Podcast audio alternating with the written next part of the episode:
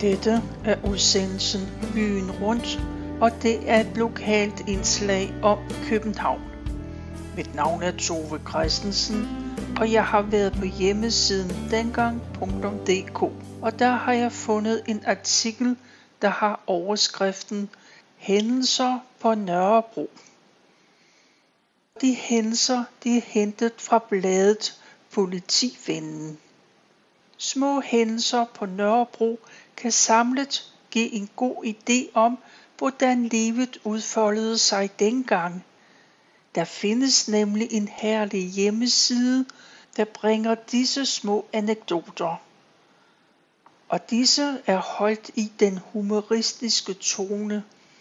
Eller sagt på en anden måde, historierne er lettere redigeret, ellers kunne man måske hurtigt køre lidt træt af den måde, man kommunikerede på dengang.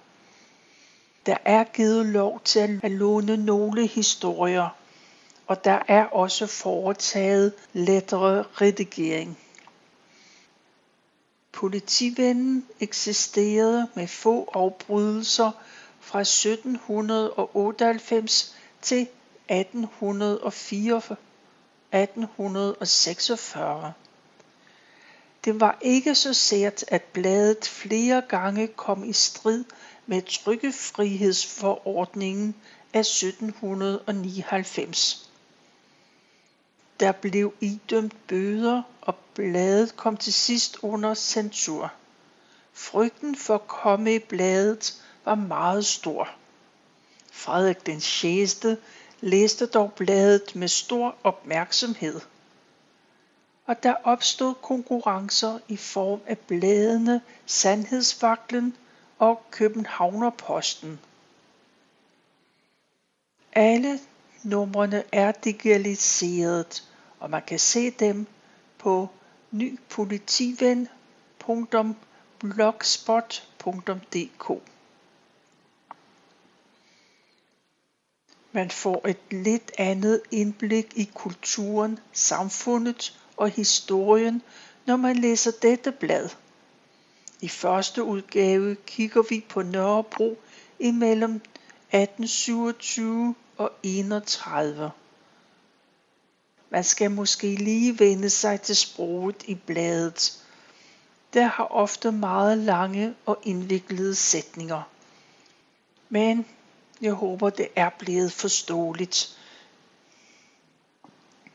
Jeg begynder at læse fra en overskrift, der hedder Noget om branden fra Nørrebros Teater.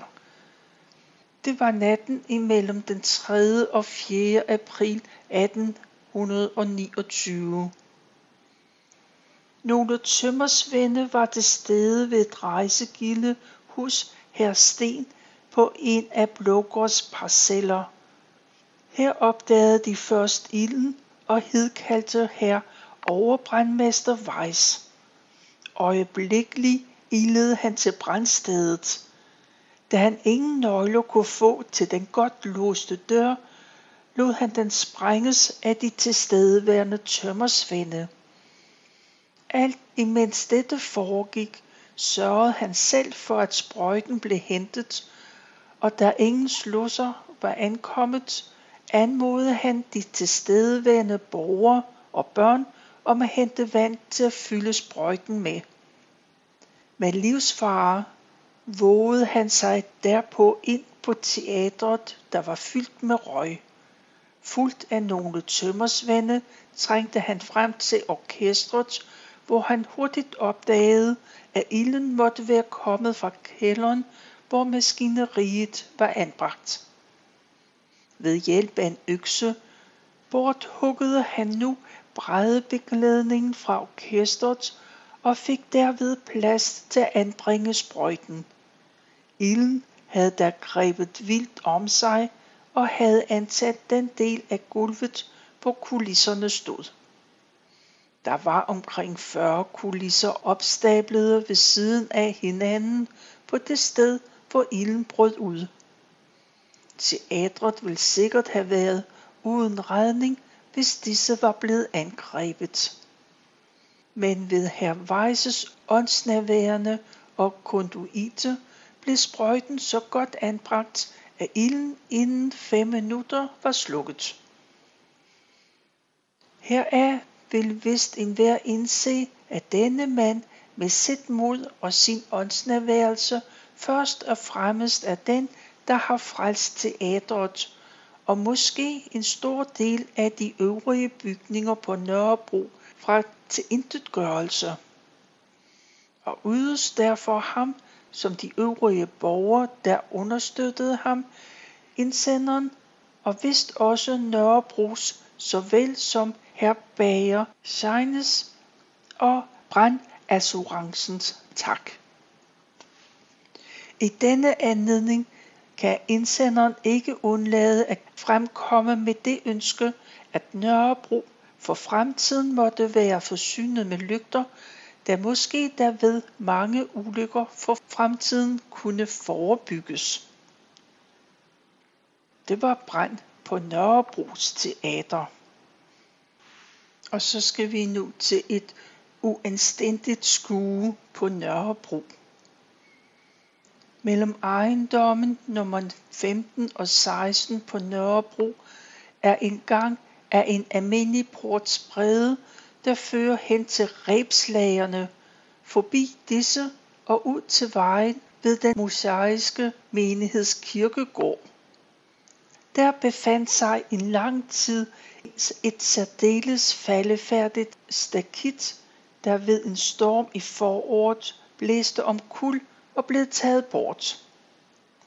Vejen er således nu åben, og da den benyttes som lokum af de arbejdende mennesker på rebslagerbanen, så frembryder sig for dem, der passerer Nørrebro, et meget udelikat skue.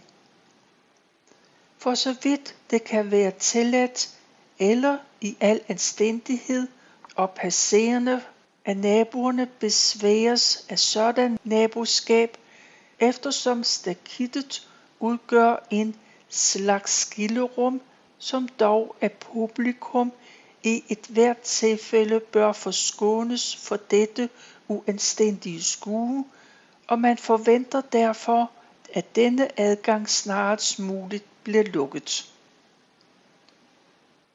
Så kommer vi til gadeuorden ved den mosaiske kirkegård. Der er en, der skriver dette: ved at gå forbi har jeg flere gange været vidne til slem uorden ved begravelser på ovennævnte sted. Når liget nemlig er indsat og følget igen skal i karetterne, sker dette hulter til bulter, da alle følgepar søger deres vogne, som der på den ikke just brede vej kører i 3 rækker, hvorved der både for kørende og for gående er umuligt at komme forbi. Og da vogne nu jager forbi hinanden, er det yderst farligt for fodgængere, hvis liv og lemmer udsættes for beskadigelse. Ja, man har dog set, at de har bemægtiget sig den blyantspænde fabrikshus, der ligger lige overfor. Fra gadendøren stiger de op i vognene. De kører så nær, at en nok kælderskuret står i fare for at blive kørt ned. Det var ønskeligt, at en foranstaltning blev lavet, at karetterne, som ved de kristne lig, holdt eller kørte i en række, og at følget efter tur stig ind i karetterne. Det var i 1831. Så kommer vi til overskriften uordner. På Nørrebro klages der over, at beboerne i nærheden af gården i nummer 41 forskellige gange er blevet foruroliget af gevær eller pistolskud. For eksempel den 7. juli 1836 om morgenen, da alle naboer derved blev opskræmte fra deres ro. Skrækken havde en aldeles skadelig indflydelse på et nervesvagt individ. og ligeledes den 12. i denne måned om eftermiddagen. Sådan skyderi bør vist næppe finde sted i indesluttede haver eller imellem bygninger, for ikke at tale om de ubehagelige følger, som kunne opstå heraf for svagelige personer. Kan et velordnet politivæsen tillade noget sådant? I øvrigt har vi hørt så meget om de kongelige vildbanes udstrækning, at ingen tør skyde. Det er kun for de privilegerede. Så er det også i denne henseende forekommer os besynderligt, at der falder skud på den overnævnte sted. Og som en fodnote så står der, at ifølge Statsarkivets kort over Nørrebro, så lå nummer 41 på Fælledvej siden mod søerne og cirka halvvejs imellem den nuværende Nørrebrogade og Sankt Hans Torv. Det næste emne er om spærringen på vejen ved Assistenskirkegård. Da anmelderen i mandags den 19. om formiddagen kl. 10:30 kørte fra Jagtvejen af Nørrebro, fandtes denne ved Assistenskirkegården besat af karretter, hvis kuske ventede på ligefølge, og for god bekvemmeligheds skyld holdt de i 2 rækker, således at de optog Stenbrugsvejen hele bredden. På anmodning om at gøre plads, svarede en af de bagerste tølpere, i det han målte bukkens længde med en del af sin egen, at der jo var plads på begge sider, og rørte sig lige så lidt, som nogen af de andre gjorde. I det han stolede på sin egen, som på hestens dygtighed, kørte altså anmelderens kusk ud i morasset. Der gik vognen til hjulnaverne og slap efter temmelig nær at være væltet lykkeligt igennem, men den ærgelse at se den gode, endnu meget unge dyr anspændt alle kræfter for at trække vognen op af æltet. På grund af det, og da vejen jo er for alle, tager anmelderen sig den frihed og bede de ansvarlige, også uden for staden, at indføre den sædvanlige orden ved vognens opstilling, da at Stenbrugvejen ikke må spærres, derfor jordvejen ikke kan passeres uden fare. Og det var fra 1830. Og så er der noget om vejen forbi Assistenskirkegård.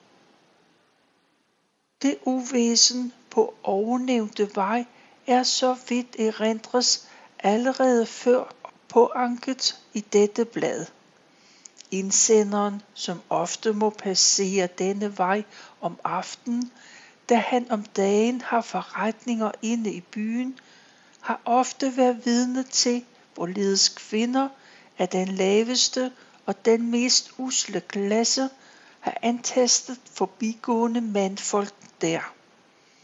Og når disse ikke vil følge med, der overlæses dem med skældsord og forbandelser.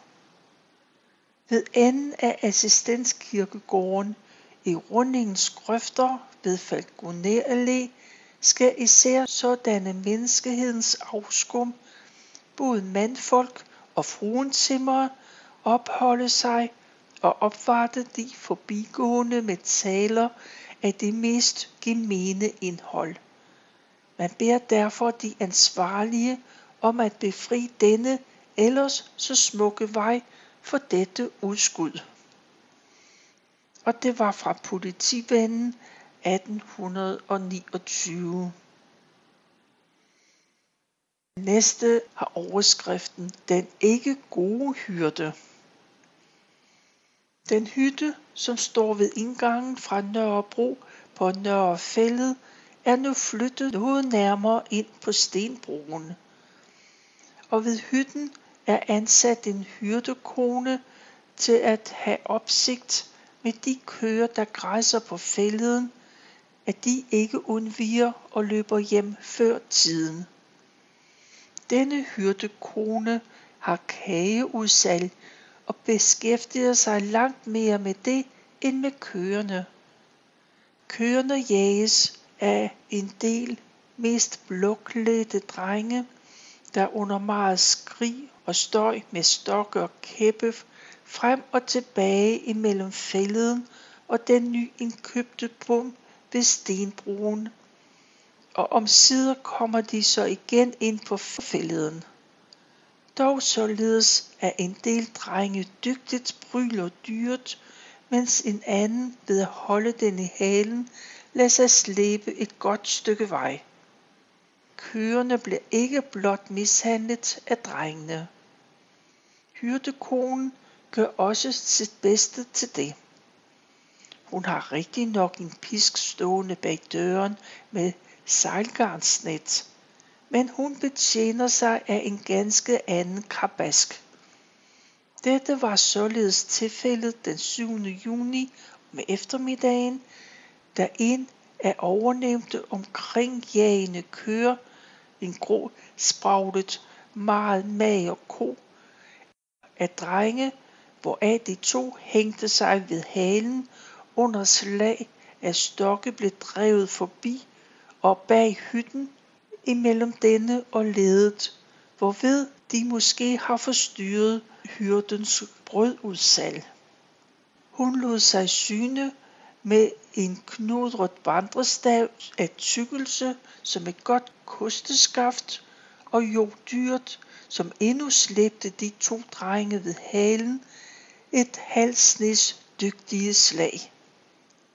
Dog forsikrede hun senere, da nogle forbigående tiltalte hende for det, at det ikke var konen, men drengene, hun havde til hensigt at bryle. Og som bevis på sin mildhed, så fremviste hun den omtalte pisk, som stod bag døren. Da det imidlertid ikke kan være en af stadens indbyggere, som har kørt på græsning på Nørrefælled ligegyldigt, om disse på grund af brugen af hendes knibbel kommer mishandlet hjem eller med ituslående ribben, så tror anmelderen i forening med flere nærværende ikke at undlade at gøre de ansvarlige opmærksom på dette. Og det stod i Politivennen i 1829. Og så var der en mand, der observerede en ny måde at opbevare kålhoveder. Ved passage Ladegårdsvejen har man i haven, der støder op til Ladegården, set en stor mængde kålhoveder opstablet oven på jorden, ligesom kuglestabler, og at disse i lang tid har ligget der, udsat for luftens og vejrligets påvirkning, indtil fredag den 19. december, der blev fundet tildækket med gammelt foder eller tang. En landmand, som er vant til at opbevare sådanne havevækster i dertil gravede jordkældre, det kostede ham arbejde og penge at indrette og vedligeholde, tillade sig at spørge om kål og sådanne havesager kan gemmes og holdes uforfærdet på en så ubekostelig måde, nemlig blot at opstable dem oven på jorden, eller om det muligvis er en ny måde at tilberede surkål i mængder. Og det indlæg var fra 1828. Og så er der en klage over vejen fra Nørrebro til Søborghus. Et mærkeligt bidrag til de mange ulykker, som næsten dagligt sker for de passerende på vejstykket imellem Nørrebro og Søborghus, og som så himmelråbende taler for at forbedring af dette vejstykke, som passeres af mange dog engang blev påtænkt, synes at være, at en mand for ikke længe siden væltede midt af dette vejstykke og tilmeldt blev slået ihjel, uden at der på vognen var noget læs, som kunne bidrage til væltningen. Og at dette ikke behøves, vil enhver vide, som passerer vejen. Endnu på denne årstid i juli, hvor ellers et hvert fører er fremkommeligt, ikke alene kunne overbevise sig om, men må endnu undre sig over, at der ikke høres oftere om sådanne ulykker. En anden, om endnu mindre sørgelig tildragelse, som ligeledes er indsenderen bekendt, synes heller ikke her at stå på urette sted. En kal væltede nemlig ligeledes midt på denne vej for omtrent 2 år siden og brækkede sit ben 2 steder, hvoraf han er en krøbling, skønt husbunden måtte betale 40 rigsbankdaler badskærerløn for ham. Da væltningen i øvrigt hører til dagens orden på omtalte vejstykke, er det altså ikke vejen med forsynet, man har at takke for, at der ikke dagligt hører om sådanne ulykker, hvorom indsenderen har haft lejlighed til at overbevise sig om, da han ser holstenske vogne vælte på denne vej med 8-10 personer på, dels med kavalerer, damer og børn. Og det var fra bladet Politivennen 1828. Og så har der været noget stank ved Blågården.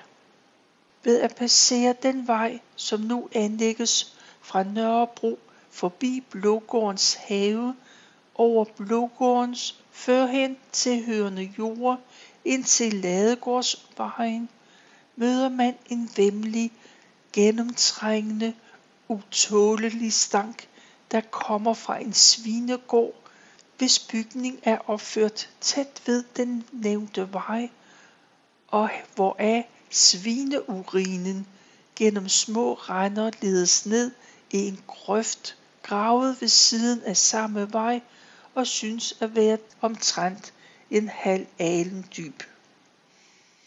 Da denne svineurin på grund af grøftens lave beliggenhed ikke kan få nødvendigt afløb, hvor den bliver stående i grøften, til den kan synke ned i jorden. Og man forbavses ved at høre rygter om, at antallet af omtalte 50 svin, som nu holdes i svinegården efter ejerens bestemmelse, skal kompletteres til 200 stykker. Man frygter, at denne svineurin, når den varme sommertid kommer, vist bliver langt farligere stinkende end den er nu, for de mangfoldige mennesker, som er nødsaget til dagligt at benytte berørte sti og arbejde i dens nærhed, samt for de utallige, som gerne passerer den. Så derfor ængstes man også ved forestillingen om, at anførte urin ved at synke ned i jorden muligt træffer på de adskillige sandrevler, hvor igennem den kan ledes ud i Peblingesøen og forpester dens vand for Københavns indbyggere.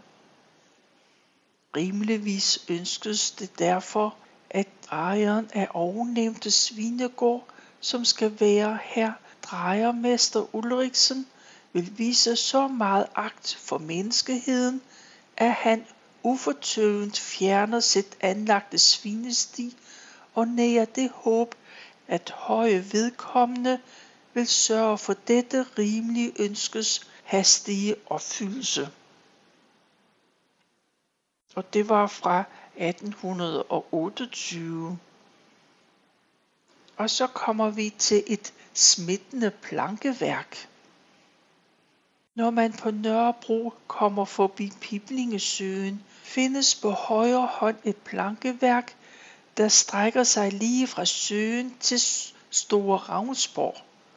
Dette plankeværk er malet med en rød farve, der smitter meget stærkt af, og er altså især skikket til at ødelægge folks klæder.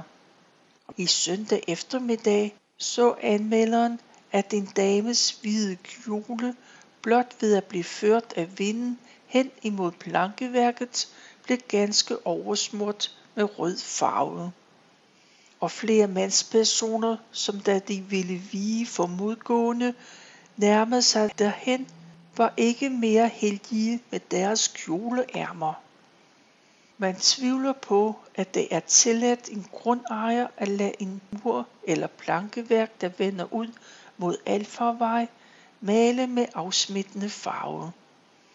Man håber, at ejeren til det førnævnte, efter at være gjort opmærksom på det, vil rette fejlen og sikre de mange fodgængere, der især på helligdage passerer der forbi, mod at få deres bedste klæder ødelagt.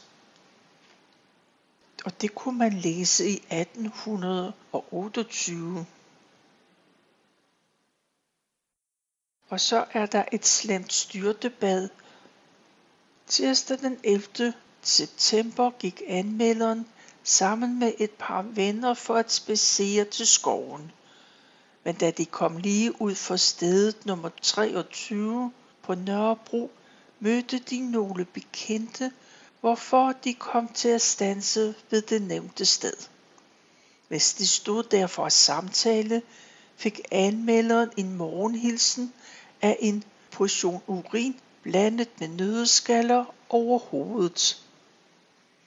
Anmelderen blev meget fortrydelig herover, men da han ikke kunne få øje på gerningsmanden, eftersom denne havde forladt stedet, hvorfra væden var blevet udkastet, måtte han tie til fornærmelsen.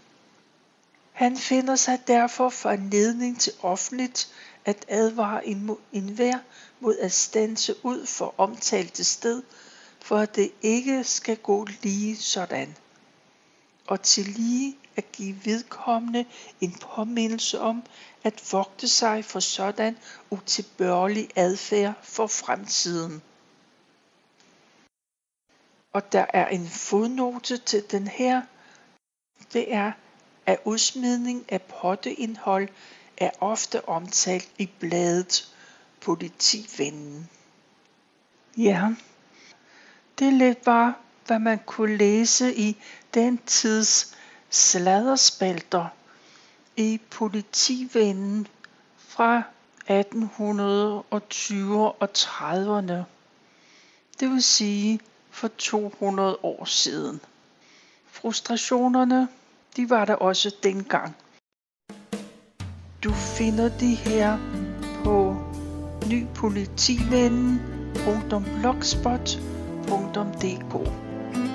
Jeg har fundet det på hjemmesiden dengang.dk, hvor der ligger også mange andre historier fra København og i øvrigt også fra Sønderjylland. Vi når ikke mere. Tilbage er der kun at sige tak, fordi du lyttede med.